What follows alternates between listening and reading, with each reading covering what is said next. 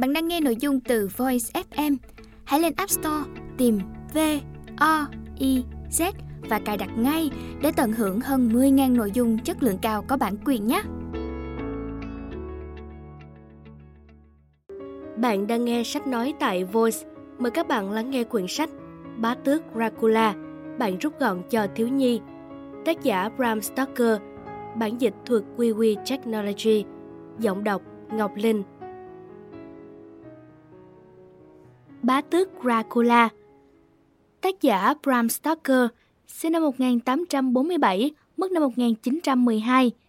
Bram Stoker sinh ngày 8 tháng 11 năm 1847 tại Dublin, Ireland.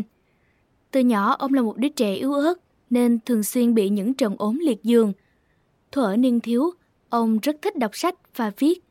Ông muốn trở thành nhà văn, mặc cho người cha phản đối quyết liệt.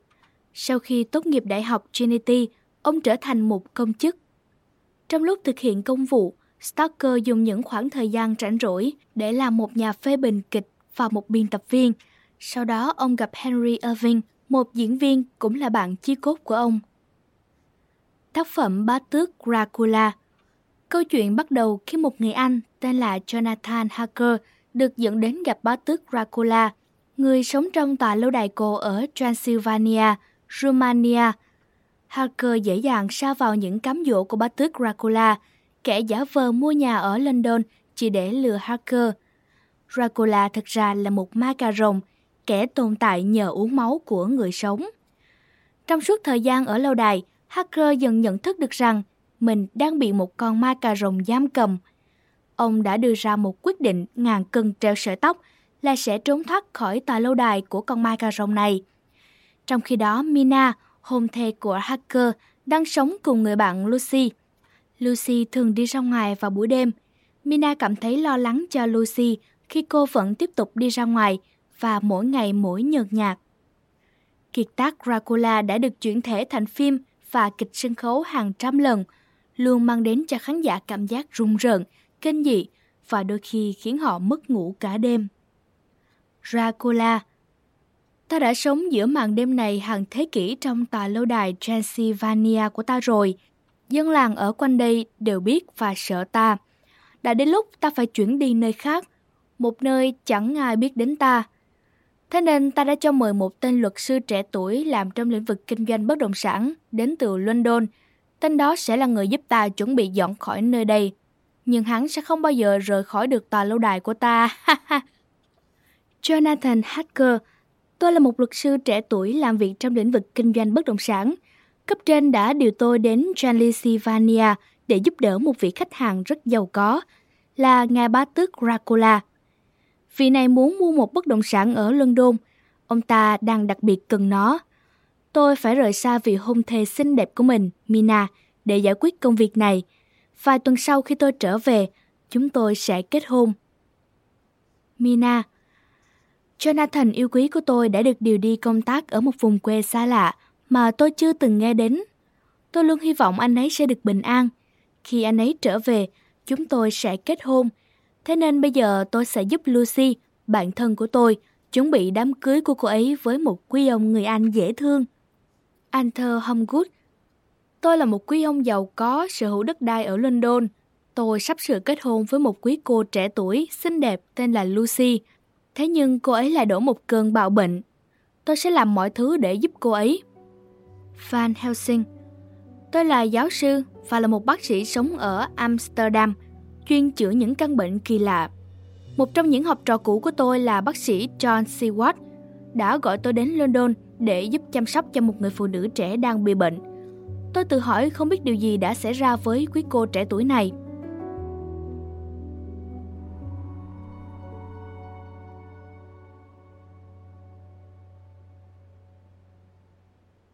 Bạn đang nghe sách nói tại Voice.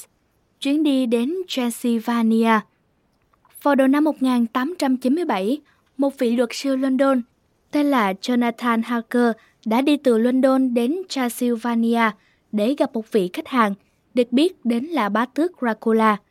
Harker là một tay kinh doanh bất động sản, còn ngài bá tước lại muốn mua một số tài sản ở London. Và đây là nhật ký hành trình của Harker. Ngày 3 tháng 5, bá tước Dracula mời tôi ở lại khách sạn Golden Crown ở Beatrice. Đây là một thị trấn xinh đẹp nằm dưới bóng dãy núi Carpathian. Khi tôi đến, vợ của ông chủ quán trọ đã đưa tôi một lá thư với nội dung như sau. Bạn của tôi, chào mừng đến với Carpathian, chúc ông ngủ ngon. Vào lúc 3 giờ chiều mai, xe ngựa sẽ đưa ông đến thị trấn ở Pukovia. Tôi đã dành sẵn chỗ ngồi cho ông rồi. Khi ông đến đèo Borgo, ông sẽ gặp lái xe của tôi. Anh ấy sẽ đưa ông đến gặp tôi.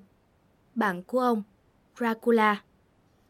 Ngày 4 tháng 5 Khi tôi hỏi chủ quán trọ về ngài bá tước, ông ấy đã phản ứng khá kỳ lạ. Trước đó ông ấy có thể hiểu được thứ tiếng Đức ít ỏi của tôi, nhưng sau khi tôi hỏi về Dracula, ông ấy lại bảo rằng mình không hiểu gì. Ông ấy và vợ nhìn nhau một cách sợ hãi. Cuối cùng họ vẫn nói với tôi rằng họ không biết gì, sau khi tôi vẫn tiếp tục hỏi. Và rồi họ đưa tay làm dấu thánh. Tất cả những điều này thực sự kỳ quặc. Ngay sau khi tôi vừa mới chuẩn bị xong hành lý cho chuyến đi, một người phụ nữ lớn tuổi bước vào phòng tôi với vẻ lo lắng. Quý ngài trẻ tuổi, cậu thực sự phải đến đó sao? Bà hỏi. Tôi đã trả lời rằng tôi phải đi vì nó là công việc. Bà ấy lại hỏi rằng liệu tôi có thực sự biết về nơi đó và việc tôi sắp làm là gì không? Cuối cùng bà ấy quỳ xuống và van xin tôi đừng đi. Thật ngớ ngẩn. Tôi nghĩ, tôi đỡ bà ấy đứng dậy và quả quyết rằng đó là việc tôi phải làm và không có điều gì có thể cản trở tôi được cả. Bà ấy lau nước mắt. Sau đó bà ấy đã lấy cây thập tự giá từ trên cổ của bà và đeo nó lên cổ tôi. Chúa che chở cho cậu. Bà nói và rồi rời khỏi phòng. Tôi viết những dòng này khi đang đợi xe ngựa đến. Có rất nhiều người ở quán trọ đang nói về tôi. Tôi lấy từ điển tra cứu một vài từ mà tôi bắt gặp.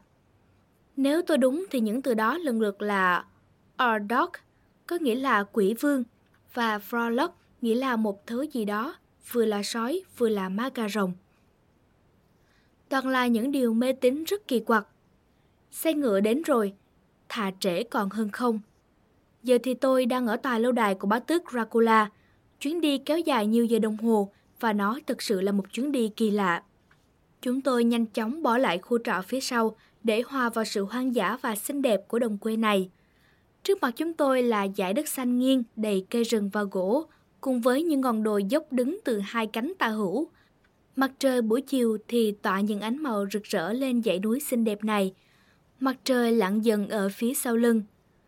Trong bóng tối, những vị khách bắt đầu cảm thấy hào hứng và dường như họ muốn thúc giục người đánh xe ngựa khẩn trương hơn. Người xa ít dùng sợi roi da quất ngựa liên tục để chúng chạy nhanh hơn. Những ngọn núi đã dần xuất hiện từ hai phía. Chúng tôi đã đến đèo Borgo. Quá rõ ràng là có một thứ gì đó rất thú vị đang đón chờ. Nhưng khi tôi hỏi từng vị khách, không một ai cho tôi được một lời giải thích nào. Và rồi tôi bắt đầu đi tìm người sẽ chở tôi đến gặp ngài bá tước. Tôi đã mong có một ánh đèn để đi qua sự tối tăm này, nhưng mọi thứ đều đen kịt. Trong lúc tôi đang nghĩ về điều tôi sắp phải làm, thì lái xe nhìn vào đồng hồ của anh ta và nói Ở đây không có chiếc xe ngựa nào đang đợi ông cả. Có lẽ là ngài bá tước chưa muốn gặp ông rồi. Ông nên trở về Bukovina và quay lại đây vào ngày mai, hoặc là ngày mốt, hoặc tốt hơn nữa là những ngày sau đó. Nhưng không lâu sau khi anh ấy nói những lời đó, một chiếc xe ngựa khác xuất hiện đằng sau chúng tôi. Điều đó khiến cho xe ngựa của chúng tôi hoảng sợ, còn những gã hành khách khác thì hét toán và đưa tay lên làm dấu thánh. Bốn con tuấn mã kéo chiếc xe ngựa chạy sát bên chúng tôi. Người đánh xe bên đó là một người đàn ông cao lớn có bộ râu dài màu nâu. Từ hướng nhìn bên này, chiếc mũ đen to lớn đã che đi gương mặt của ông ấy, nhưng đôi mắt vẫn rực đỏ dưới ánh đèn này của chúng tôi. Ông ấy nói với người đánh xe, Bạn của tôi, hôm nay cậu đến sớm đấy. Người đàn ông lắp bắp trả lời. Quý ngại người anh này đang vội. Người lạ mặt đáp lại. Đó là lý do vì sao tôi cho rằng cậu đã mong tên này tiếp tục đến Bukovina. Bạn của tôi à, cậu không thể lừa tôi đâu. Tôi thừa biết mà, và những chú ngựa của tôi lại còn nhanh chân nữa chứ. Ông ta nói rồi mỉm cười, và ánh đèn soi chiếu rõ chiếc miệng thô ráp, với đôi môi đỏ mọng và hàm răng sắc nhọn, trắng như ngà voi. Đưa hành lý của ngài cho tôi. Ông ta nói, và nhanh chóng cầm lấy hành lý của tôi cất lên xe ngựa khác. Tôi chuyển sang ngồi ở toa xe ngựa khác, thế nên một người đánh xe ngựa khác nhảy xuống và giúp tôi leo lên. Ông giữ cánh tay tôi rất chặt, sau đó ông nhảy lên chỗ ngồi của mình, quất dây cương và chúng tôi bắt đầu di chuyển về phía trước, lăn bánh xuyên vào màn đêm. Đây chính là nơi mà chuyến đi của tôi càng trở nên kỳ lạ. Lúc đầu thì tôi đã nghĩ rằng chúng tôi đang đi theo một vòng tròn. Tôi đặt mắt hướng về phía đỉnh núi, nơi tôi đã bắt gặp những đám mây và nhận ra rằng chúng tôi thực sự đang đánh một vòng lớn xung quanh ngọn đèo. Lúc này chúng tôi đã ở rất gần nơi xa nhất. Tôi không nhớ là mình đã ngủ thiếp đi, nhưng chắc hẳn là có. Có vẻ như chúng tôi đã đi một quãng đường dài trước khi xe ngựa đột ngột dừng lại. Tôi định thần lại, thấy rằng chúng tôi đang ở sân trong của một tòa lâu đài cổ đã sụp đổ và đang đứng trước một cánh cửa gỗ khổng lồ. Người đánh xe ngựa đã xuống xe cùng với hành lý của tôi. Anh ấy giúp tôi ra ngoài bằng nắm tay khỏe khoắn của mình giống như lần trước. Sau đó anh ấy nhảy lên xe ngựa mà không nói lời nào, giật dây cương, quay xe ngựa và rồi biến mất. Trong lúc đứng một mình và tự hỏi mình sẽ làm gì, rất nhiều câu hỏi bắt đầu ngập trong đầu tôi. Nơi mà tôi sắp đến là một nơi như thế nào? Tôi đang phải trải qua chuyến phiêu lưu kỳ quái gì vậy? Những câu hỏi ấy bỗng bị che ngang bởi âm thanh của tiếng mở cửa. Một người đàn ông lớn tuổi đứng ở đấy, gương mặt cạo sạch, chỉ chừa mỗi bộ râu mép dài. Ông ấy mặc từ trên xuống dưới, toàn màu đen và tay cầm một chiếc đèn. Xung quanh ông ấy không hề có dù chỉ một chút màu sắc nào, kể cả gương mặt nhợt nhạt, trắng bệt kia. Tiếng Anh của ông ấy rất chuẩn, nhưng ông ấy lại nói bằng một giọng khá kỳ lạ. Chào mừng đến với nhà của tôi. Các ngài cứ vào thoải mái và tự nhiên nhé.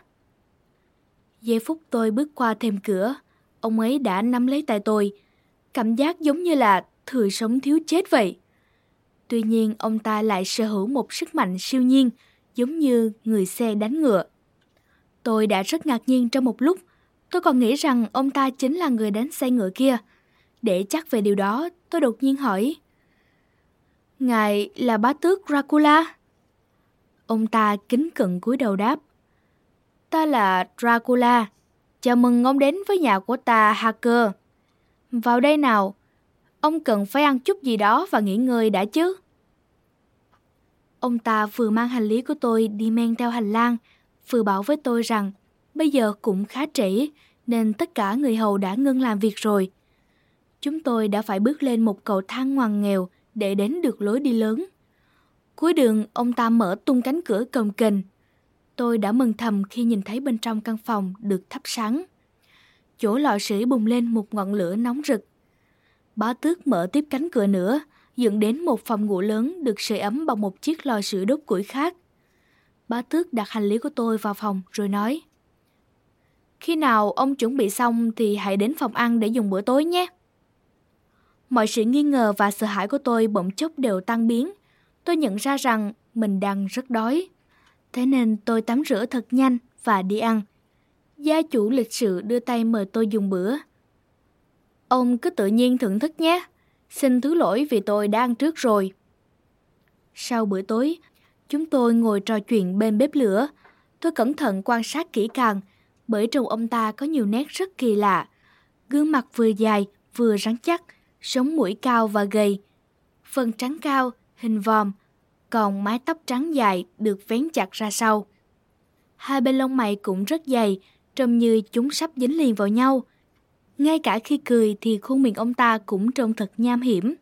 Tôi có thể nhìn thấy hai chiếc răng trắng nhô ra trên đôi môi đỏ mọng đáng kinh ngạc đó. Những chiếc răng nhọn đến lạ, trái hẳn với đôi môi. Những phần còn lại trên gương mặt của ông ta dường như trắng bệch. Những ngón tay ngắn và rộng, kèm theo đó là bộ móng vừa dài vừa nhọn. Khi ông ta nghiêng người lại gần tôi, tôi có thể ngửi thấy hơi thở tanh mùi thối rữa. Và rồi bá tước lùi lại ngay sau khi thấy phản ứng buồn nôn của tôi. Ông chắc hẳn là đã mệt rồi đấy. Ông ta nói, giường của ông đã được chuẩn bị xong cả rồi. Ngày mai ông có thể ngủ đến bao lâu tùy thích. Ta có việc phải đi đến tận chiều mai, thế nên ông cứ ngon giấc và mơ đẹp nhé. Ngày 7 tháng 5 Sau bữa sáng muộn, tôi gặp bá tước trong thư viện. Có rất nhiều sách tiếng Anh ở đây. Tôi đã hỏi liệu tôi có thể ghé thăm thư viện bất cứ khi nào tôi muốn không? Ông ta liền đáp. Dĩ nhiên rồi. Và ông ta còn nói thêm.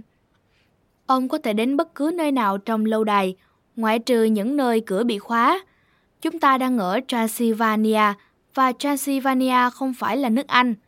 Những thứ ở đây không giống như ở chỗ của ông, thế nên ông có thể sẽ cảm thấy nhiều điều lạ lẫm. Từ đây cuộc trò chuyện đã được kéo dài ra.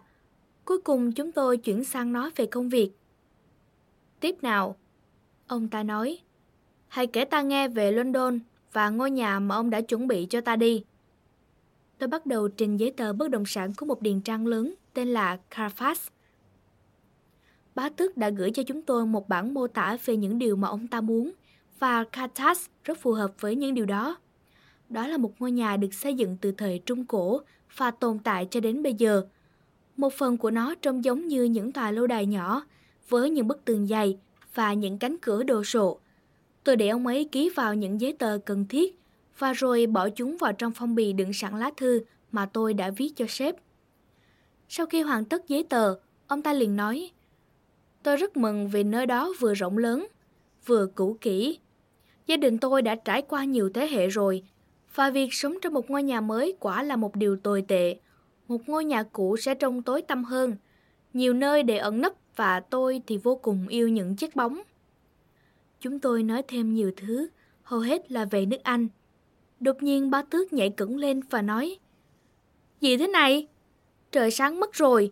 Xin thứ lỗi vì đã để ông phải thức đến giờ này. Lần sau ông nên nói gì bất thú vị đi nhé, để tôi không phải quên giờ giấc nữa. Ông ta nhanh chóng cúi đầu chào và rồi rời đi. Bram Stoker đã khiến Dracula trở nên nổi tiếng trên toàn thế giới, nhưng rất ít người biết đến Vlad Tep. Vì hoàng tử sống vào thế kỷ 15 này chính là nguồn cảm hứng cho Stoker xây dựng nên hình tượng độc ác của bá tước Dracula. Vlad Tips là hoàng tử của vùng Wallachia, một vùng đất thuộc Romanian giáp với Transylvania. Ông có một cuộc sống không được hạnh phúc. Ông bị người thổ bắt cóc và bị giữ làm con tin trong nhiều năm. Trong lúc đang ở Istanbul, ông nhận được một hung tin là cha và anh trai ông đều bị giết bởi một quý tộc láng giềng.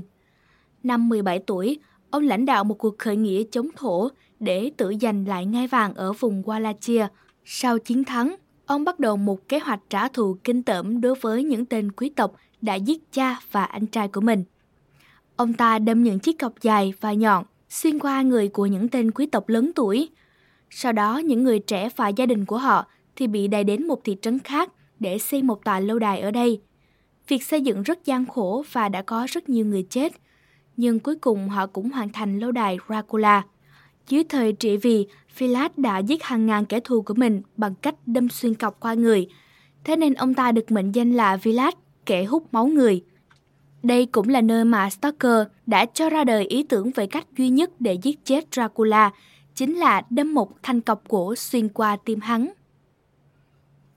Ngày 8 tháng 5, tôi bắt đầu cảm thấy có điều gì đó rất lạ về nơi này. Tôi cần phải viết lại những sự kiện thật đã xảy ra vào nhật ký để chắc rằng tôi không hề tưởng tượng. Tôi thức dậy sau khi ngủ được một vài giờ và bắt đầu cạo râu. Gương cạo râu của tôi treo bên cửa sổ. Đột nhiên tôi cảm thấy từ phía sau có một bàn tay đặt lên vai mình. Và rồi giọng của bá tước cất lên. Chào buổi sáng. Tôi đã rất ngạc nhiên vì tôi đã không thể nhìn thấy ông ta qua gương. Tôi giật mình và tự cắt trúng vào da một chút. Tôi vẫn không thể thấy bất kỳ hình ảnh phản chiếu nào của bá tước trong gương, mặc dù ông ta ở ngay bên vai phải của tôi. Tôi nhìn thấy vết cắt và máu trên cằm của mình. Tôi xoay người và rồi bá tước nhìn vào gương mặt của tôi, ánh mắt lóe lên một cơn cuồng nộ. Ông ta lập tức túm lấy cổ họng tôi. Tôi bị giật lui lại và bàn tay của ông ấy chạm thẳng vào chuỗi hạt sâu cây thánh giá mà tôi đang đeo. Bỗng có một sự thay đổi đột ngột ở ông ấy. Sự cuồng nộ nguôi đi nhanh đến nỗi tôi còn khó có thể tin là nó đã xuất hiện. Cẩn thận đấy, ông ta nói. Sao ông lại cắt vào cơ thể mình như thế chứ? Ở vùng đất này thì điều đó nguy hiểm hơn ông nghĩ nhiều lắm đấy. Sau đó ông cầm lấy chiếc gương rồi nói thêm. Tránh những chuyện như vậy lại xảy ra nhé. Không có gì ngoài những rắc rối đâu. Ông ta giật tung cửa sổ với đôi tay gấm ghiếc của mình rồi ném văng nó đi. Chiếc cửa sổ bị vỡ vụn thành hàng nghìn mảnh, rơi trên những phiến đá nằm ở khoảng sân nhỏ bên dưới. Sau đó ông ta bỏ đi mà chẳng nói một lời nào.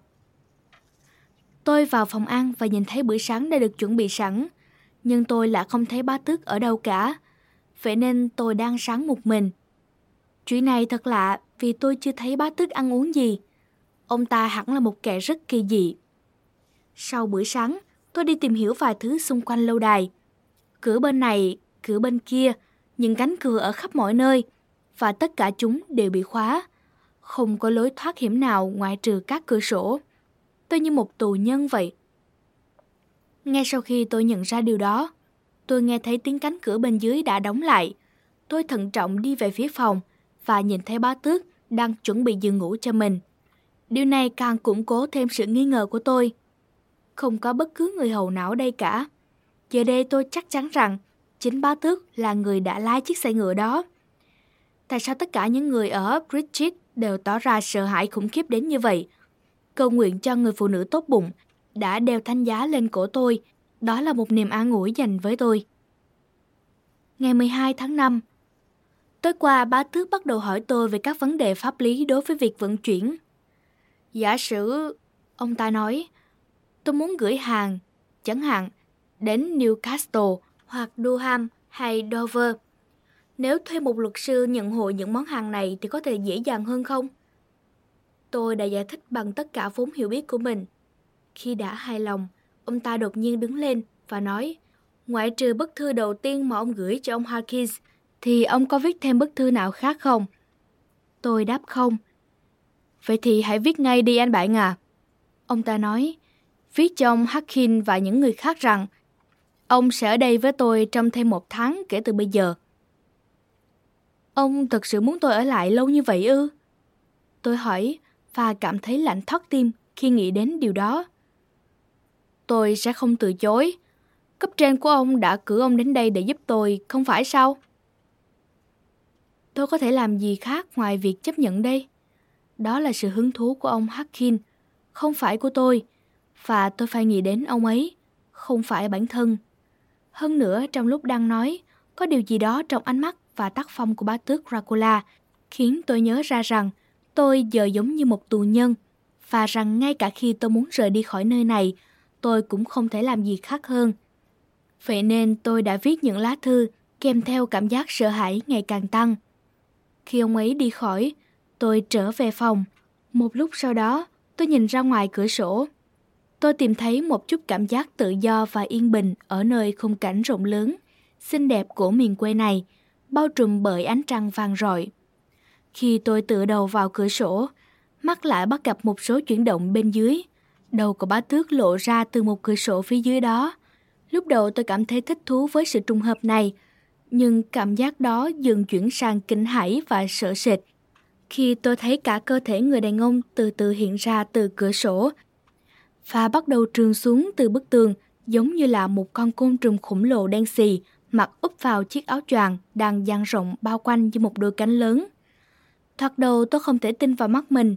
Tôi nghĩ đó là ảo ảnh tạo ra từ ánh trăng. Nhưng tôi vẫn tiếp tục nhìn, và đó không phải là ảo giác. Đây là loại người gì? Hay loại sinh vật nào?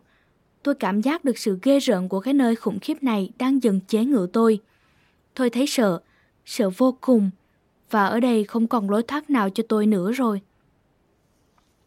Ngày 15 tháng 5 Một lần nữa tôi lại nhìn thấy bá tước ra ngoài với bộ trang phục trông như côn trùng của ông ta. Lúc này tôi quyết định sẽ đi dò thám xung quanh tòa lâu đài. Tôi cố mở những cánh cửa nhưng chúng đều bị khóa. Thế mà cuối cùng tôi cũng tìm được một cánh cửa ở đầu cầu thang không bị khóa, nhưng hơi khó mở. Tôi cố hết sức để nó mở đủ một khoảng hở để người tôi có thể chui lọt qua. Tôi thấy mình hẳn là đang ở trong một căn phòng của những người phụ nữ sống từ lâu, rất lâu trong tòa lâu đài này. Tôi thích căn phòng này và khung cảnh của nó. Vì vậy tôi đã ngồi ở đây để viết nhật ký. Một thời gian sau, buổi sáng ngày 16 tháng 10. Tôi thề là tôi không bị điên, nhưng những điều ở đây khiến tôi phải kiểm chứng lại sự tỉnh táo của mình. Thật điên rồ khi nghĩ rằng ở đây có những con quái vật xấu xa hơn cả báo tước, và tôi phải tin rằng ông ta sẽ giữ an toàn cho tôi, miễn là tôi vẫn còn một chút giá trị. Khi bá tước cảnh báo tôi không được ngủ quên ở phòng khác, ngoài trừ phòng ngủ của mình, tôi đã rất hoảng sợ. Nhưng sau khi viết nhật ký xong, tôi cảm thấy rất buồn ngủ. Tôi vẫn ở trong căn phòng ở đầu cầu thang. Ánh trăng dịu êm và chiếc trường kỷ trong phòng như đang mời gọi. Tôi nằm dài trên ghế và rồi ngủ thiếp đi. Đột nhiên tôi thức dậy, hoặc là tôi nghĩ là tôi đã làm vậy. Có lẽ đó là một giấc mơ. Tôi mơ thấy mình cùng ba người phụ nữ trong căn phòng đó. Đó dường như là một giấc mơ bởi vì tôi không hề thấy bóng của người phụ nữ dưới ánh trăng. Hai người trong số họ đen kịt và có đôi mắt sắc bén gần như đỏ hoe. Người còn lại thì xinh đẹp, có một đống tóc vàng và ánh mắt như ngọc bích đã phai màu.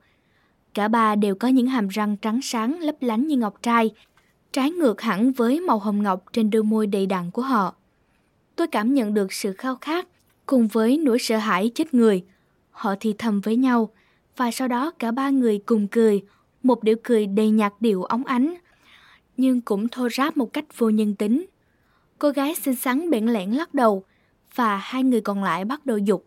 Một người nói, tiếp tục đi nào, cô trước đi và chúng tôi sẽ theo sau. Cô có quyền bắt đầu mà. Người còn lại nói thêm, anh ta thật trẻ khỏe, tất cả chúng ta đều có phần thưởng thức sự ngọt ngào này. Tôi nằm im lặng, nhé mắt nhìn trong sự vui thích cực độ của niềm hân hoan đang sôi sục. Cô gái xinh đẹp tiến tới và cúi xuống cho đến khi tôi có thể ngửi thấy hơi thở của cô. Nó vừa dễ chịu, vừa kinh tởm. Tôi nghe thấy mùi mật ong thoang thoảng mùi máu. Cô ấy vừa hồi hộp vừa gớm ghiếc. Và khi cô ấy đưa cổ xuống, cô liếm môi y hệt một con thú. Đầu cô ấy dần hạ xuống thấp hơn, thấp hơn nữa để môi cô ấy có thể ở dưới cầm tôi và dường như ngậm chặt lấy cuốn họng tôi. Tôi có thể cảm nhận được hơi thở nóng hổi của cô ấy phá vào cổ mình. Tôi nhắm mắt lại và chờ đợi trong lúc tim đập ngây ngất. Á, thật quá đột ngột. Tôi ý thức được sự hiện diện của bá tước ở đây. Cứ như thể ông ta là một cơn bão cuộn thẳng vào phòng. Tôi thấy bàn tay đầy sức mạnh của ông ta túm chặt lấy chiếc cổ mảnh mai của người phụ nữ xinh đẹp. Và với sức mạnh của một gã khổng lồ, ông ta ném ngược cô ấy ra xa. Đôi mắt xanh của cô chuyển dần sang giận dữ. Nhưng bá tước, tôi không bao giờ có thể tưởng tượng được sự hoang dại thế này. Đôi mắt ông đỏ rực, giống như lửa địa ngục. Ông ta ném người phụ nữ ra khỏi người và sau đó anh ta giơ tay trước mặt hai người còn lại, bằng một lời nói như xé toạc không khí ở đây. Sao các người dám động vào hắn khi mà ta đã cấm các người làm điều đó rồi chứ? Người đàn ông này là của ta. Sau đó bá tước thì thầm nhỏ nhẹ. Ta đã hứa với các người rằng sau khi ta xong việc với anh bạn trẻ này thì các người có thể hôn anh ta tùy thích rồi mà. Giờ thì đi đi. Khi tôi nhìn bằng đôi mắt khép hờ, họ dường như mờ dần giữa ánh trăng và đi xuyên qua cửa sổ. Sau đó một sự kinh hãi lướt ngang qua tôi và tôi chìm vào bất tỉnh. Ngày chết của tôi đang đến gần. Đêm qua bá tước lịch sự yêu cầu tôi viết ba lá thư. Một, nói rằng công việc của tôi ở đây đã gần xong rồi và rằng tôi có thể sẽ về nhà trong vài ngày nữa. Một lá thư khác nói rằng tôi sẽ bắt đầu đi vào buổi sáng sau ngày được viết trên lá thư. Và lá thư thứ ba nói rằng tôi đã rời khỏi lâu đài và đến Bistrit. Tôi không thể từ chối vì tôi hoàn toàn nằm trong tầm kiểm soát của bá tước. Do đó tôi giả vờ không lo lắng gì và hỏi ông ấy rằng tôi nên ghi ngày tháng như thế nào vào các lá thư. Ông ấy nói, ngày đầu tiên nên là ngày 12 tháng 6, lá thư thứ hai là ngày 19 tháng 6 và cuối cùng là ngày 29 tháng 6. Tôi biết đây là khoảng thời gian cuối cùng của cuộc đời tôi. Cầu xin Chúa hãy giúp đỡ tôi. Ngày 28 tháng 5, đây chính là thời cơ để trốn thoát hoặc ít nhất là để chuyển lời về nhà. Một đám dân Gypsy đang tiến đến tòa lâu đài. Có lẽ họ sẽ giúp được tôi. Mọi nỗ lực để có thể giao tiếp với những người này đều thất bại. Lúc đầu họ có vẻ rất lịch sự với tôi khi tôi hét to với họ từ cửa sổ. Thế nhưng sau một lúc, họ đã phớt lờ tôi. Sáng nay khi đang ngồi ở mép giường, tôi nghe thấy tiếng roi quất và tiếng chân ngựa chạy lộc cọc trên con đường đầy đá. Tôi bất chợt mừng thầm, rồi bước nhanh đến cửa sổ. Và tôi đã nhìn thấy hai chiếc xe ngựa lớn, mỗi chiếc được kéo bởi tám chú ngựa khỏe mạnh. Mỗi chú ngựa lại được cởi bởi một người Slovak, đội mũ rộng, đeo thắt lưng đinh, mặc bộ lông cừu bẩn và đi giày bốt cao. Tôi đã bật khóc trước mặt họ. Họ ngước nhìn lên tôi một cách ngu ngốc, nhưng thủ lĩnh của dân Gypsy đã nói gì đó khiến họ cười. Sau đó tôi nhận ra mọi nỗ lực cũng không thể nào khiến họ nhìn thấy tôi. Các toa xe ngựa của họ chờ những chiếc hộp lớn vuông vức, buộc chặt bằng dây thừng dày. Theo cách buộc này của những người Slovak, thì những chiếc thùng hàng dường như trống hoác. Khi tất cả chúng được dỡ xuống, những người Slovak cũng cưỡi ngựa đi mất. Ngày 25 tháng 6, tôi phải làm gì đó để phân tích những điều này cả ngày. Tôi chưa từng nhìn thấy bá tước vào ban ngày. Có khi nào ông ta ngủ trong lúc những người khác thức không? Giá mà tôi có thể vào được phòng của ông ta. Có một cách nếu ai đó dám làm. Tôi đã thấy ông ta bò từ cửa sổ của mình. Tại sao tôi lại không thử bắt trước và lẻn vào từ bên cửa sổ đó chứ? Chuyện này thật nguy hiểm, nhưng tôi phải liều mình thôi. Cùng ngày hôm đó, tôi thành công rồi. Tôi vào được phòng của bá tước và nó hoàn toàn trống hoác, ngoại trừ một đống vàng ở phía góc. Những đồng tiền xu từ nhiều quốc gia và thời kỳ khác nhau. Một cánh cửa lớn, cồng kềnh được mở ra và tôi tìm kiếm xung quanh tòa lâu đài cũ kỹ đổ nát này. Cuối cùng tôi đi dò thám ở dưới tầng hầm. Tại một trong số những căn phòng ở dưới hầm, tôi đã nhìn thấy khoảng 50 chiếc hộp lớn được chôn một phần nửa dưới chỗ đất mới đào. Hầu hết đều không được để lại và được đặt cạnh ba tước. Tôi cảm thấy máu mình lạnh ngắt. Nhưng cứ như là ông ấy đã chết hay đang ngủ rồi. Môi ông ấy vẫn đỏ như thường lệ, nhưng không hề có một dấu hiệu của sự chuyển động, mạch máu, hơi thở hay nhịp đập của tim. Tôi nghĩ rằng có thể là ông ta giữ chìa khóa trên người, nhưng khi tôi cố tìm, tôi đã bị ánh mắt chết chóc của ông ta tóm lấy và trong đó chứa đựng sự phẫn nộ đến nỗi tôi muốn chạy trốn khỏi nơi đó. Rời khỏi phòng bá tước bằng đường cửa sổ, tôi lại trường lên bức tường của lâu đài, trở về phòng của mình. Tôi hụng hển ngã người xuống giường và lại cố gắng suy nghĩ. Ngày 29 tháng 6 Hôm nay tôi ngủ gật trong thư viện và bị đánh thức bởi bá tước. Kẻ đang nhìn tôi bằng ánh mắt sắc lẻm. Ông ấy nói, Ngày mai đấy anh bạn à, chúng ta phải xa nhau rồi. Ông trở về nước Anh xinh đẹp của ông, còn tôi lại về với công việc của tôi. Khi tôi và người của tôi đi khỏi thì xe ngựa sẽ đến đón ông và đưa ông đến đèo Bogo để bắt xe ngựa từ Bukovina đến Bridget. Tôi không tin ông ta và tôi hỏi Tại sao tôi không thể đi trong tối nay vậy? Ông ta chỉ cười, một nụ cười mềm mại, mượt mà và quỷ quyệt đến nỗi tôi biết rằng có một sự gian xảo nào đó đằng sau. Ông ta đến cạnh cửa sổ và nói, Chờ đã, hãy nghe kỹ đi. Bên ngoài là tiếng hú của những con sói.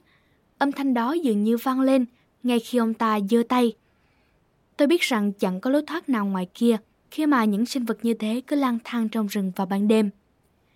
Sau một vài phút, tôi về phòng riêng. Điều cuối cùng tôi nhìn thấy ở bá tước Dracula là việc ông ta hôn lên tay tôi với ánh đỏ chiến thắng rực lên trong mắt.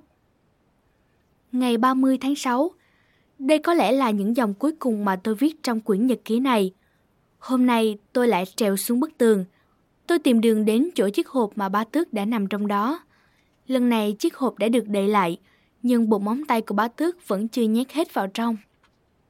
Tôi cần chìa khóa cổng trước, thế nên tôi đã để chiếc nắp sang một bên. Nhưng sau đó tôi đã rất kinh hãi. Đó là ngài bá tước, với gương mặt gần một nửa hồi xuân, đôi môi đỏ mọng hơn bao giờ hết bởi nó dính đầy máu tươi chảy ra từ khóe miệng xuống cằm và cổ, trông như một kẻ hút máu vừa no nê, và hắn đang nghỉ ngơi sau khi tự nạp vào chỗ máu đó. Tôi rùng mình khi cúi xuống chạm vào ông ta, và mọi giác quan trong cơ thể tôi dường như nhảy bén lên trước sự kết nối đó. Nhưng tôi cần phải tìm chìa khóa. Tôi cố gắng cảm nhận mọi nơi, nhưng không thể tìm thấy. Trong lúc đứng đó suy nghĩ, tôi nghe thấy tiếng cười nói vui vẻ của dân Gypsy ở phía dưới đường hầm. Nhanh chóng tôi chạy ra và treo xuống phòng mình. Không lâu sau đó, tôi nghe tiếng những cỗ xe của dân Gypsy nhỏ dần. Còn lại mình tôi trong tòa lâu đài với những người phụ nữ đáng sợ này. Tôi nghĩ tôi nên trèo xuống sân bằng bức tường đó. Tôi phải tìm được cách thoát khỏi cái nơi quái quỷ này. Nếu đây thực sự là kết cục cho cuộc đời của tôi, vậy thì vĩnh biệt tất cả. Anh yêu em Mina. Trong lúc Jonathan ở Transylvania, vị hôn thê Mina của anh ấy và cô bạn thân Lucy vẫn trao đổi thư từ về việc đính hôn gần đây của Lucy với một quý ông người Anh tên là Arthur Homewood. Mina rất mừng cho Lucy, nhưng cô cũng có chút lo lắng cho Jonathan. Anh ấy đã đi rất lâu rồi và chỉ gửi về một lá thư ngắn. Để tổ chức hôn lễ cho Lucy và để trấn an Mina về Jonathan, hai người phụ nữ trẻ đã quyết định đi nghỉ mát cùng nhau ở một thị trấn ven biển tên là Whitby. Họ đã thuê một căn phòng ở nhà khách để có thể nhìn ra biển, một nhà thờ nhỏ và nó nằm cạnh bên một nghĩa địa. Mina và Lucy bắt đầu quen với việc ngồi ở trên những bi mộ trong nghĩa địa bởi vì khung cảnh ở đó rất tuyệt. Một ngày nọ, Mina ngồi một mình và một thủy thủ đến bên. Anh ta dừng lại nói chuyện, nhưng mắt chăm chú nhìn vào một chiếc thuyền lạ xa xa ngoài đại dương. Chiếc thuyền đó di chuyển lạ thật đấy. Anh ta nói, cô ả là một chiếc thuyền Nga. Nhìn là biết, nhưng ả ta lại di chuyển lòng vòng một cách kỳ cục. Ả ta thay đổi hướng đi theo luồng gió, cứ như là chẳng có người nào đang cầm lái. Chúng ta sẽ được nghe nhiều hơn về ả ta trước giờ này, ngày mai. Suy đoán của người tùy thủ đó đã đúng. Khi trận bão khủng khiếp ngày hôm sau kết thúc, Mina đã đọc bài báo dưới đây trong tờ báo thị trấn Whippy. Ngày 8 tháng 11, một trong những trận bão lớn bất ngờ nhất trong lịch sử vừa đổ bộ đến đây, để lại hậu quả kỳ lạ và có một không hai. Không lâu trước 10 giờ, sự yên lặng của những đợt không khí nóng và ẩm ướt bỗng trở nên khá ngột ngạt. Một lúc sau nửa đêm, một âm thanh lạ từ biển vang lên, không hề báo trước, cơn bão đã đến một cách dường như bất thường nhất. Những cơn sóng nổi lên ngày càng dữ dội, làm biến đổi cả vùng nước phẳng lặng. Làng nước êm ả giờ đây đã biến thành một con quái vật gầm gừ và hủy diệt. Gió thét gạo từng đợt sấm sét và thổi lên với sức mạnh mà ngay cả những người đàn ông mạnh mẽ cũng khó lòng đứng vững. Một màn sương biển ùa vào, lạnh và ẩm ướt, đủ khiến người ta có cảm tưởng chúng là những bóng ma của những thủy thủ chết chìm dưới nước.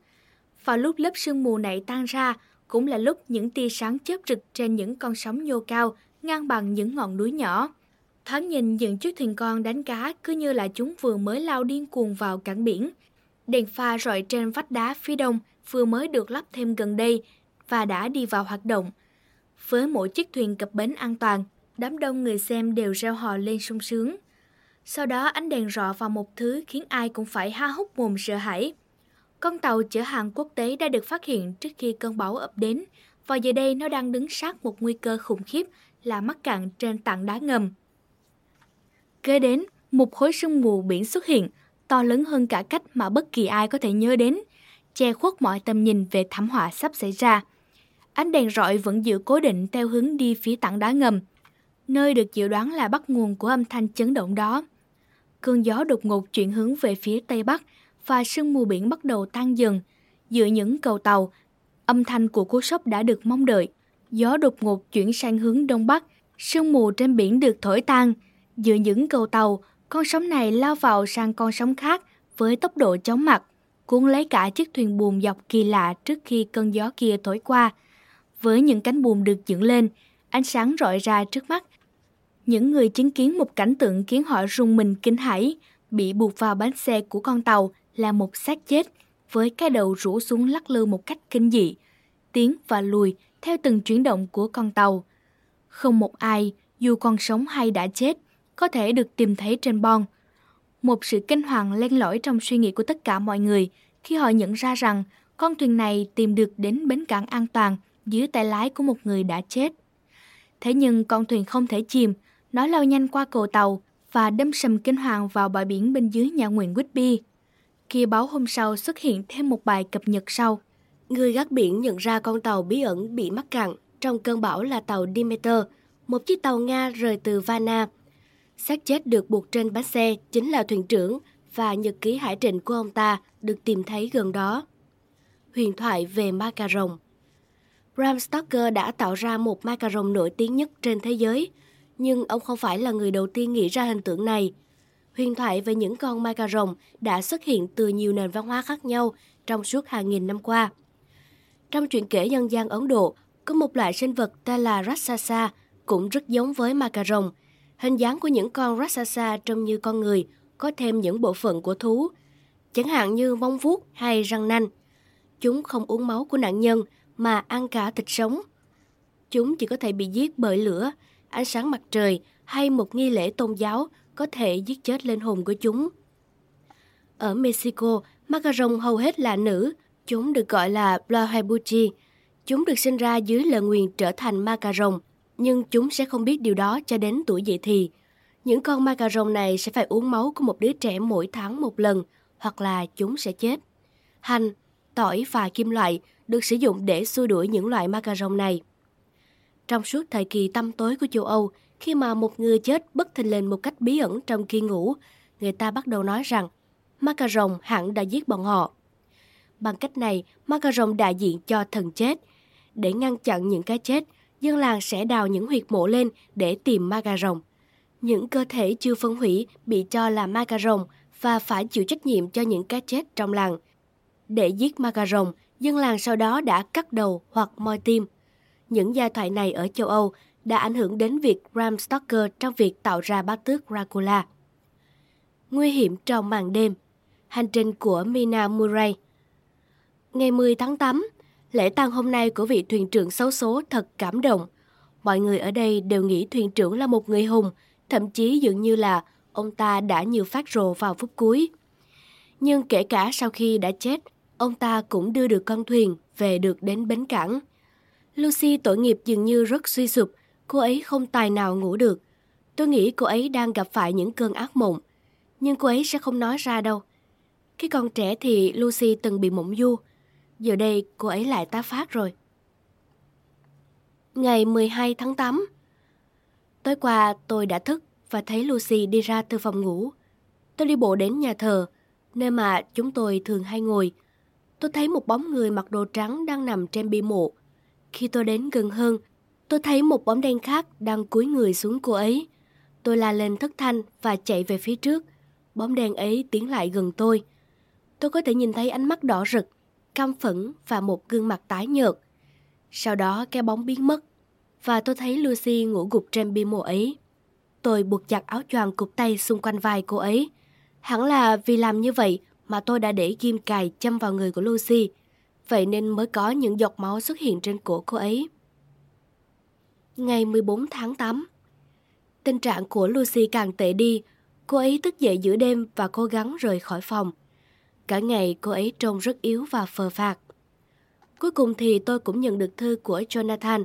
Anh ấy đang nằm viện ở Budapest Tôi phải đi đến đó xem anh ấy thế nào. Nhưng tôi cũng sợ phải để Lucy ở một mình. Thế nên tôi đã gửi một vài lời cho hôn phu của cô ấy, Arthur. Anh ấy sẽ sớm đến đây và hứa là sẽ đưa cả Lucy và mẹ của cô ấy đến nhà của anh ở London.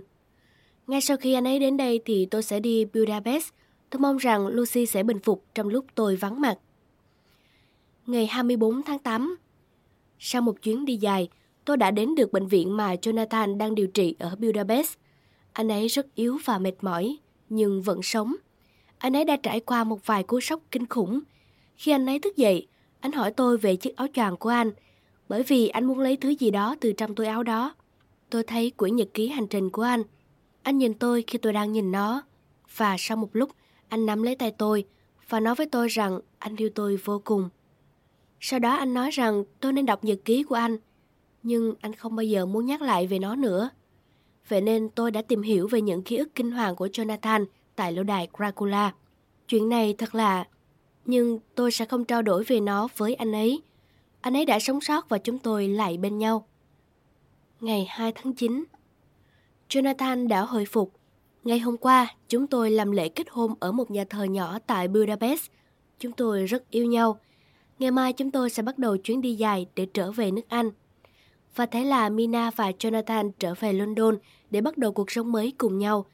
Thế nhưng khi họ đến, Mina đã nhận được một lá thư từ Arthur Homewood đang đợi cô ấy trở về. Lá thư chứa đựng một hung tin. Lucy đã chết.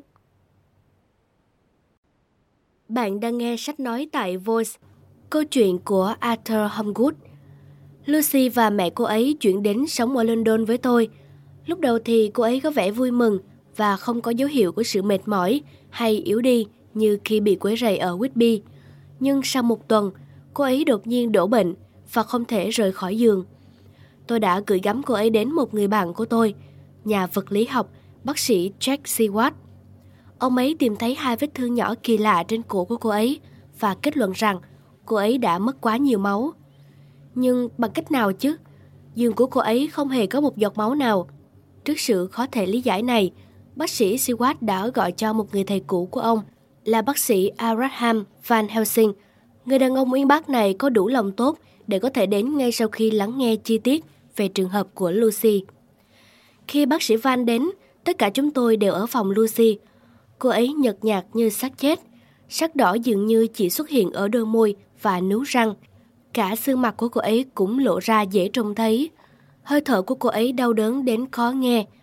Lucy nằm bất động và dường như không còn sức để nói. Vậy nên chúng tôi đều im lặng. Sau đó Van Helsing gật đầu ra hiệu và chúng tôi lặng lẽ rời khỏi phòng. Ngay khi chúng tôi vừa đóng cửa, ông ấy liền nói Chúa tôi, chuyện này thật khủng khiếp. Không còn thời gian nữa. Cô ấy sẽ chết vì mất máu hoàn toàn. Phải truyền máu ngay. Anh Thơ, anh chính là người trẻ nhất và khỏe mạnh nhất trong ba chúng ta đó. Ông ấy không cần nói thêm điều gì nữa. Tôi thề rằng Lucy có thể lấy máu của tôi, thậm chí là đến những giọt máu cuối cùng, nếu điều đó cần thiết. Bác sĩ Van Helsing lập tức thực hiện việc truyền máu. Nhìn qua thì kỹ thuật của ông ấy đã đúng. Máu của tôi chạy đến tĩnh mạch của Lucy. Chúng tôi nhìn thấy ở cô ấy một sự tiến triển rõ rệt. Ngày hôm sau, tôi phải rời đi để đến nhà của cha tôi ở bên ngoài London. Ông ấy bị bệnh rất nghiêm trọng và tôi cần phải đi gặp ông ấy. Bất đắc dĩ tôi phải để Lucy cho bác sĩ Seward và bác sĩ Van Helsing chăm sóc. Họ dường như có thể giúp cho sức khỏe của Lucy trở lại bình thường. Bạn đang nghe sách nói tại Voice, câu chuyện của bác sĩ Seward.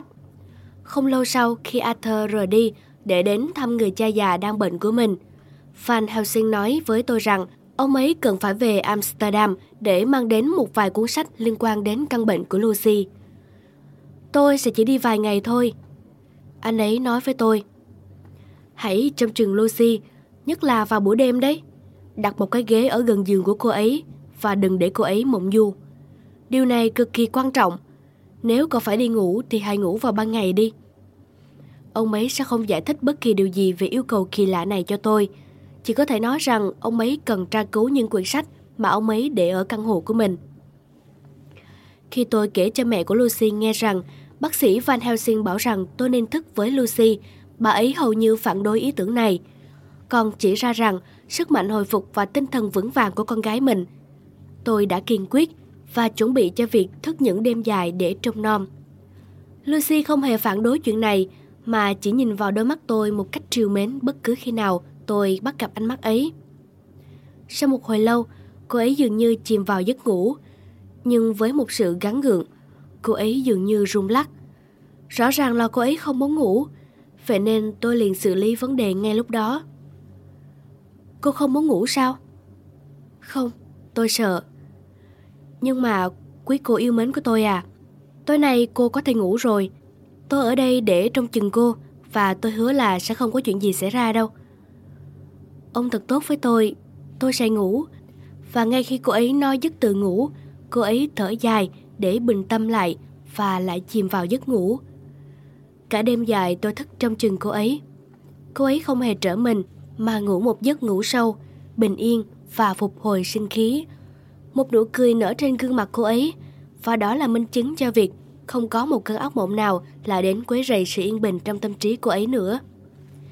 Hai đêm liền, tôi thức trong trường Lucy. Cả ngày, tôi thực hiện những nhiệm vụ thường nhật của mình ở viện tâm thần, nơi tôi đang làm việc. Lịch trình này bắt đầu gây hại cho tôi. Vào đêm thứ ba, tôi đến nhà của Arthur và thấy Lucy đã tỉnh dậy với tinh thần phấn chấn hơn. Khi cô ấy bắt tay tôi, gương mặt cô ấy trông nhạy bén hẳn và nói Tối nay ông không phải ngồi canh chừng tôi nữa đâu. Ông sắp bịch lử rồi kìa. Tôi đã khá là ổn trở lại rồi. Thật đấy, tin tôi đi. Và nếu như có người phải ngồi canh chừng, thì chắc đó là tôi sẽ thức canh chừng cho ông thôi. Tôi sẽ không tranh cãi về điều này mà chỉ đi ăn tối. Sau đó Lucy đưa tôi lên cầu thang và chỉ cho tôi căn phòng kế bên phòng cô ấy, nơi những ngọn lửa ấm áp đang bùng cháy. Giờ thì, cô ấy nói, ông phải ở lại đây. Tôi sẽ để cửa phòng này và phòng của tôi đều mở. Ông có thể nằm trên sofa. Nếu tôi cần gì, tôi sẽ gọi. Và ông có thể đến với tôi ngay. Tôi không thể làm gì ngoài trừ việc đồng ý. Tôi cũng mệt rã rời và không thể cố ngồi thức đêm nữa. Vậy nên sau khi để cô ấy nhắc lại lời hứa sẽ gọi cho tôi nếu cô ấy cần, tôi nằm trên sofa và quên đi mọi thứ. Tôi nhận thức được bàn tay của giáo sư đang đặt lên đầu tôi và tôi bắt đầu tỉnh dậy sau một chốc. Bệnh nhân của chúng ta thế nào rồi? Ông ấy hỏi. Chúng ta vào xem đã nào. Tôi trả lời. Khi chúng tôi vào phòng Lucy, chúng tôi nhìn thấy một cảnh tượng kinh hoàng. Lucy tội nghiệp đang nằm trên giường, người trắng bệch một cách kinh dị hơn bao giờ hết. Thậm chí đôi môi cô ấy cũng trắng bệch và nướu răng của cô ấy dường như co rút vào trong. Trông giống như những xác chết bị những căn bệnh kéo dài mà chúng tôi thường hay thấy. Van Helsing lập tức kiểm tra nhịp tim của cô ấy. Vẫn còn hy vọng. Ông ấy... Tim vẫn đập, nhưng đập rất yếu ớt. Việc của chúng ta chưa xong đâu. Chúng ta phải bắt đầu lại thôi. Quý ngài trẻ tuổi anh thơ không có ở đây bây giờ. Lần này tôi phải trông cậy vào cậu rồi. Anh bạn của tôi, John. Ông ấy lại tiếp tục thực hiện một ca truyền máu. Lần này là truyền bằng máu của tôi. Lucy ngủ rất ngon vào ban ngày. Và khi cô ấy tỉnh, cô ấy trông khá là ổn và khỏe mạnh nữa. Dù rằng không bằng những ngày trước đây. Tối đó bác sĩ Van Helsing đưa cho Lucy một chiếc vòng cổ trông giống như vòng hoa. Thoạt đầu thì cô ấy có vẻ thích thú, nhưng sau đó cô ấy nói Ồ, giáo sư, tôi tin là ông đang đùa tôi đúng không? Tại sao chứ? Những bông hoa này chỉ là tỏi thôi. Không phải về đâu quý cô thân mến. Bác sĩ Van Helsing trả lời một cách nghiêm nghị. Tôi không bao giờ đùa giỡn như thế đâu. Đây là điều mà tôi nhất định phải làm. Giờ thì ngồi xuống một chút. Đến đây nào anh bạn John, và cậu sẽ giúp tôi bố trí căn phòng này toàn là tỏi.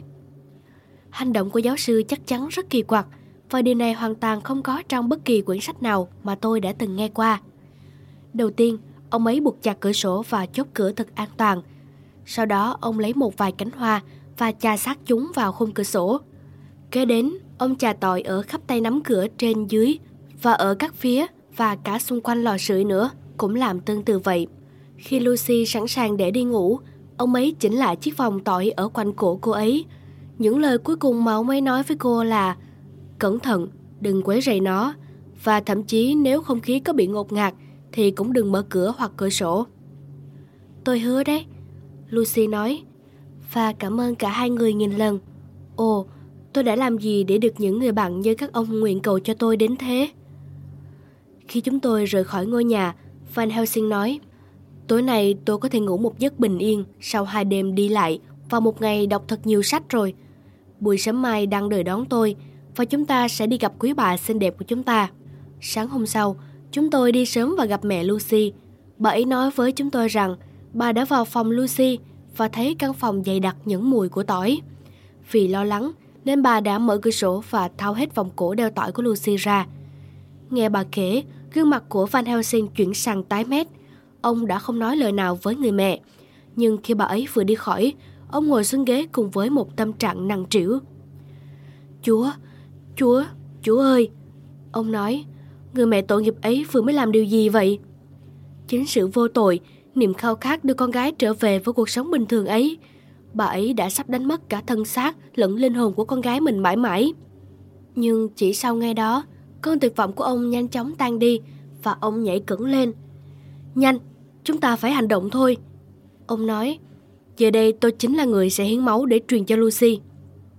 Một lần nữa chúng tôi thực hiện ca truyền máu và lại một lần nữa chúng tôi thấy sự phục hồi sức khỏe của Lucy hiện dần trên đôi gò má nhợt nhạt, vàng vọt ấy. Sau ca truyền máu, chúng tôi để Lucy ngủ yên trên giường của cô ấy. Tôi phải quay về viện tâm thần để bắt kịp tiến độ công việc của mình. Tôi đã để nó bê trễ mấy hôm nay rồi.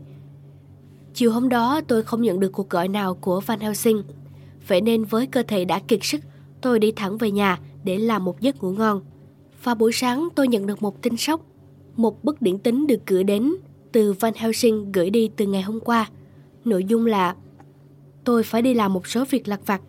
Đừng quên trong trường Lucy vào tối nay nhé. Điều đó rất quan trọng đấy. Chúa tôi, tôi có nhiệm vụ phải ở cạnh cô ấy tối qua. Trước sự hoảng loạn đó, tôi rời đi để đến nhà của anh thơ ngay. Đến nơi tôi đã chạm mặt Van Helsing. Ông ấy cũng vừa mới đến đó. Gì cơ? Ông nói, đêm qua cậu không ở lại đây sao? Cậu không nhận được bức điện tính của tôi sao? Chúng tôi cố gắng rung chuông cửa trước, nhưng không có ai trả lời. Sợ hãi, chúng tôi chạy ra sau nhà và nhìn vào cửa sổ phòng bếp. Bốn người giúp việc đang nằm trên sàn đều đã chết. Van Helsing đập bể cửa sổ, chúng tôi lao vào trong. Qua nhịp thở nặng nhọc và mùi từ chai rượu bung nắp, chúng tôi nhanh chóng nhận ra họ đã bị cho uống thuốc phiện. Chúng tôi chạy vào phòng của Lucy và toan mở cửa. Chúng tôi phải miêu tả thế nào về cảnh tượng trước mắt đây? Lucy và mẹ cô ấy đang nằm trên giường. Gương mặt người trắng bệch, nhợt nhạt và đôi mắt của bà đang trợn tròn kinh hãi. Bà hẳn là đã mất vì cơn đau tim. Nằm cạnh bà là Lucy, làn da trắng như phấn và cuốn họng lộ ra, đủ để thấy rõ hai vết thương nhỏ trông trắng toát một cách kinh hãi và lở loét. Không nói lời nào, giáo sư cúi người xuống Lucy, lắng nghe thử nhịp đập của sự sống. Sau đó ông giật thót mình, hét lớn trong sự run rẩy. Vẫn chưa quá muộn, nhanh lên, gọi những người giúp việc dậy đi. Van Helsing yêu cầu họ chuẩn bị bồn tắm nóng cho Lucy và bảo tôi gửi thư cho anh Thơ. Chiều hôm đó anh Thơ trở về trong một tâm trạng tồi tệ. Cha của anh ấy vừa mới mất và giờ đây là vị hôn thê đang trên bờ vực của cái chết. Anh ấy vào phòng và quỳ xuống cạnh bên giường của cô. Cô ấy vừa mới thức dậy và sau đó cô thấy anh Thơ. Cô nói, anh yêu, hay lại gần đây để em còn có thể hôn anh? Anh Thơ bắt đầu cúi người xuống, nhưng Van Helsing đã nắm được anh ấy và kéo về phía sau. Lucy bỗng chốc rít lên đầy giận dữ, hàm răng của cô trắng bịch và dài. Thình lình gương mặt cô dịu lại và cô cầm lấy tay anh Thơ. Anh yêu, em yêu anh. Sau đó cô ấy chết đi. Cô gái tội nghiệp. Tôi nói, đây là kết thúc ư? Không, đây chỉ mới là bắt đầu. Van Helsing nói thầm. Bạn đang nghe sách nói tại Voice. Quý bà xinh đẹp. Tiếp theo câu chuyện của bác sĩ Siwat, Sau đám tang của Lucy và mẹ của cô ấy, một bài báo kỳ quặc lại đưa tin về những đứa trẻ láng giềng. Một vài đứa trẻ đã bị mất tích cả đêm và khi chúng trở về nhà, chúng kể về một người phụ nữ xinh đẹp. Cảnh sát đã gạt bỏ những câu chuyện này bởi vì những đứa trẻ chỉ lặp lại những lời giải thích của những người khác. Một buổi chiều nọ, Van Helsing đến văn phòng của tôi, nhét vào tay tôi tờ công báo Westminster của đêm hôm qua. Cậu nghĩ gì về chuyện đó? Ông vừa đứng quay lưng lại, khoanh tay nói. Bài báo về những đứa trẻ bị dụ dỗ ở Hampstead. Tôi đọc đến đoạn miêu tả về vết cắn nhỏ ở trên cổ họng của họ. Một ý nghĩ gì đó lóe lên trong đầu tôi. Và tôi nói, có thứ gì đó đã làm Lucy bị thương, và những đứa trẻ này cũng vậy. Tôi e rằng nó nghiêm trọng hơn thế nhiều. Van Helsing nói, những vết thương đó được tạo ra bởi chính Lucy. Trong cơn tức giận cùng cực, tôi bật dậy và nói, Bác sĩ Van Helsing, ông điên rồi sao? Ông ấy nhìn tôi với vẻ mặt đau lòng. Giá như là thế thật. Sau đó ông dơi lên chiếc chìa khóa. Đây là chìa khóa quan tài của Lucy. Đi theo tôi. Tôi sẽ cho cậu thấy. Đêm đó chúng tôi đi đến chỗ chôn cất của Lucy. Nhưng khi Van Helsing dịch chuyển phiến đá đè trên quan tài cô ấy, thi thể của Lucy đã không còn ở đó nữa. Chúng tôi đợi ở ngoài bia mộ và không lâu sau đó chúng tôi nhìn thấy một bóng người mặc đồ trắng đang đi vào. Chúng tôi đi theo bóng người đến chỗ bị mộ và một lần nữa Van Helsing lại dịch chuyển phiến đá đó. Giờ thì Lucy nằm ở đấy, gương mặt cô trắng bệch, nhưng đôi môi đỏ mọng những máu. Thật vậy, một vài giọt máu vẫn còn nằm trên cằm của cô ấy. Van Helsing vạch đôi môi cô ấy xuống và tôi có thể nhìn thấy bộ răng trắng, dài, đầy vết máu. Chúng tôi nhanh chóng rời khỏi bi mộ. Tôi đã thực sự run rẩy trước lời giải thích của Van Helsing về những chuyện đã xảy ra. Lucy đã trở thành nạn nhân của một con ma cà rồng. Ông ấy nói, cô ấy đang ăn thịt những đứa trẻ tội nghiệp này. Sớm thôi, cô ấy sẽ có đủ sức mạnh để giết chúng. Cô ấy sẽ trở thành một trong những kẻ bất tử. Chúng ta phải giúp cô ấy thoát khỏi lời nguyền này. Nhưng chúng ta sẽ cần sự giúp đỡ của anh thơ, hôn phù của cô ấy. Ngày hôm sau chúng tôi gặp anh thơ. Lúc đầu thì anh ấy phản ứng khá giống với tôi trước đó. Gọi Van Helsing là một kẻ mất trí mê sẵn. Tình bạn lâu năm của tôi với anh thơ đã khiến anh ấy bình tĩnh trở lại và cùng với Van Helsing, chúng tôi thuyết phục anh ấy đến viếng mộ của Lucy vào đêm đó. Giống lần trước, khi chúng tôi mở nắp quan tài, thi thể của cô ấy đã biến mất. Chúng tôi đi ra ngoài để đợi. Không lâu sau đó chúng tôi thấy Lucy xuất hiện. Cô ấy mang về một đứa trẻ. Khi cô ấy thấy chúng tôi, cô ấy đã rít lên như một con mèo tức giận và ném đứa trẻ xuống đất. Thình lình, cô ấy đi đến chỗ anh thơ. Cô nói bằng một giọng mềm mại, nghe như là yêu thương, nhưng bên trong lại có chút gì đó lạnh lẽo. Đến đây nào, chồng của em. Cô ấy nói, mặc kệ họ đi và nghỉ ngơi với em nào. Anh thơ bắt đầu di chuyển về phía cô ấy, như thể đang bị thôi miên. Tôi túm lấy cánh tay anh ấy và giữ anh ấy lại. Van Helsing lao ra phía trước và giơ lên cây thánh giá của mình.